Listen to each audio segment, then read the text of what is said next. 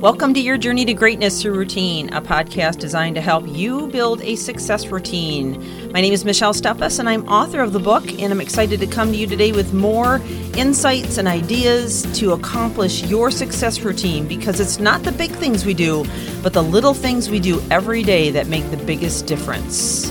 So let's get on with the podcast.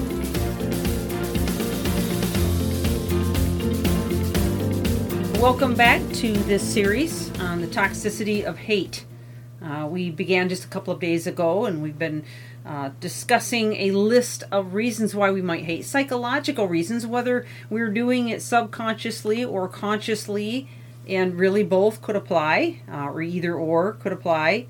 And my concern is for you, it is for how it's affecting you. And, you know, obviously the people around you are affected, but sometimes when we do hate, even if we don't hate the people around us necessarily or the people that we care about, we may hate other people groups or governments or cultures or whatever it is, or even our jobs.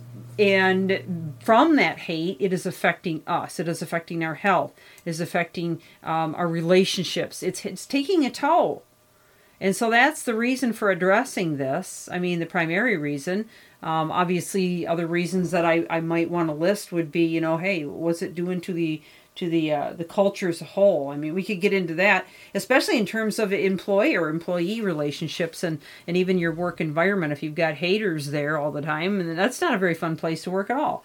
Um, if you've got haters in your home, if you got haters in your neighborhood, that's not fun either. So you know, it always begins with us. It always boils down to what we are doing to ourselves and how that's affecting every other facet of our lives. So let's finish this list. I have just one piece left, and this has not been an exhaustive list by any means. There's obviously many reasons why we might hate. Uh, but the last one on my list right now is societal and cultural factors. The answer to why we hate, according to Sylvia Dukovic, uh, I hope I'm saying her Dukovici, maybe that's how her name. Um, LCSW president and founder of the Critical Therapy Center lies not only in our psychological makeup or family history, but also in our cultural and political history. We live in a war culture that promotes violence. You know, it's kind of survival of the fittest, if you will, in which uh, competition is a way of life, she says.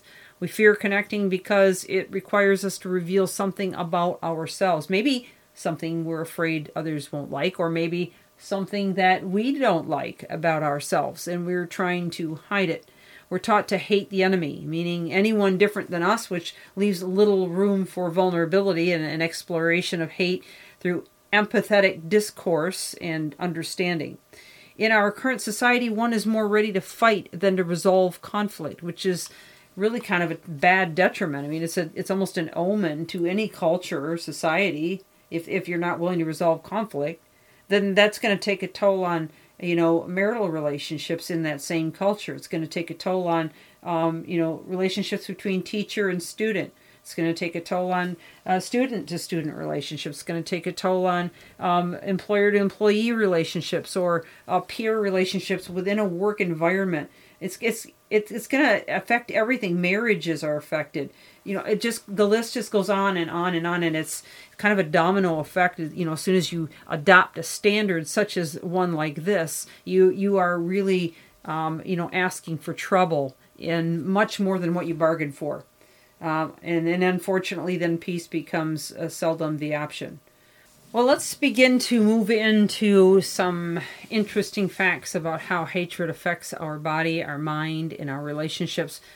From a very specific standpoint, we've mentioned it a couple of times just in hearsay, but what is it really doing? Okay, you may find it quite difficult to experience many positive emotions if you're constantly consumed with anger and disgust for other people.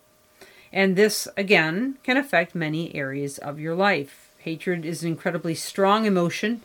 And anytime you couple strong emotions with thought, you build very strong, very powerful neural networks, which then in turn can cause even more thoughts to grow and expand. And you get those really nasty negative voices in your head more times than you would like.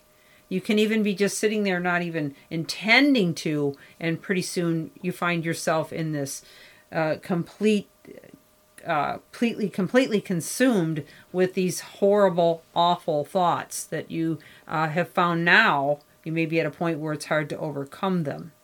So, when you experience such strong emotions, your body's fight or flight response is triggered, and we've talked about that before. Release of cortisol, and a feeling that, that consistently can contribute to high stress levels. Um, anxiety disorders, definitely depression, which is that downward spiral we definitely don't want. Uh, insomnia, so you're not sleeping at night, and that's again anything with the fight or flight and the in the release of cortisol is going to you know suppress melatonin, which is a sleeping hormone in your body. Uh, weight gain and in chronic illness, um, you'll have mental issues, and aside from anxiety and depression, you may also experience rest- restlessness and paranoia. And this is just the beginning of this list. These effects of constant or regular feelings of intense hatred can decrease your quality of life and affect your relationships. It, you start to disconnect with other people, and and you and you find that others don't even want to be around you because you're so consumed with this negative hatred. And you that's all you want to talk about is is the people that you hate, or this group that you hate, or this job that you hate, or the government that you hate. And and frankly you know it gets old after a while. People don't want to be around it okay? Um, and, and if you're already in a relationship and prone to feeling hatred as a response to any unpleasant interactions with your partner this greatly will inhibit your ability to approach any problems reasonably and work towards healthy resolving conflict. Uh, uh, healthily resolving conflict and restoring the quality of the relationship that two of you have together Love is a strong emotion also, but can easily be twisted into hatred when things go south in a relationship. And then this, in turn, will limit your ability to have a healthy partnership. Um, in worst cases, you might even find yourself in a love hate relationship, which can be highly toxic and potentially even abusive in nature. Now, this is just the tip of the iceberg of what I want to help you uh, understand on this level. Uh, we need to close out at this point, though, because we are out of time for today. Please join us back again tomorrow as we continue this conversation about the toxicity of hatred. This is Michelle Steffes.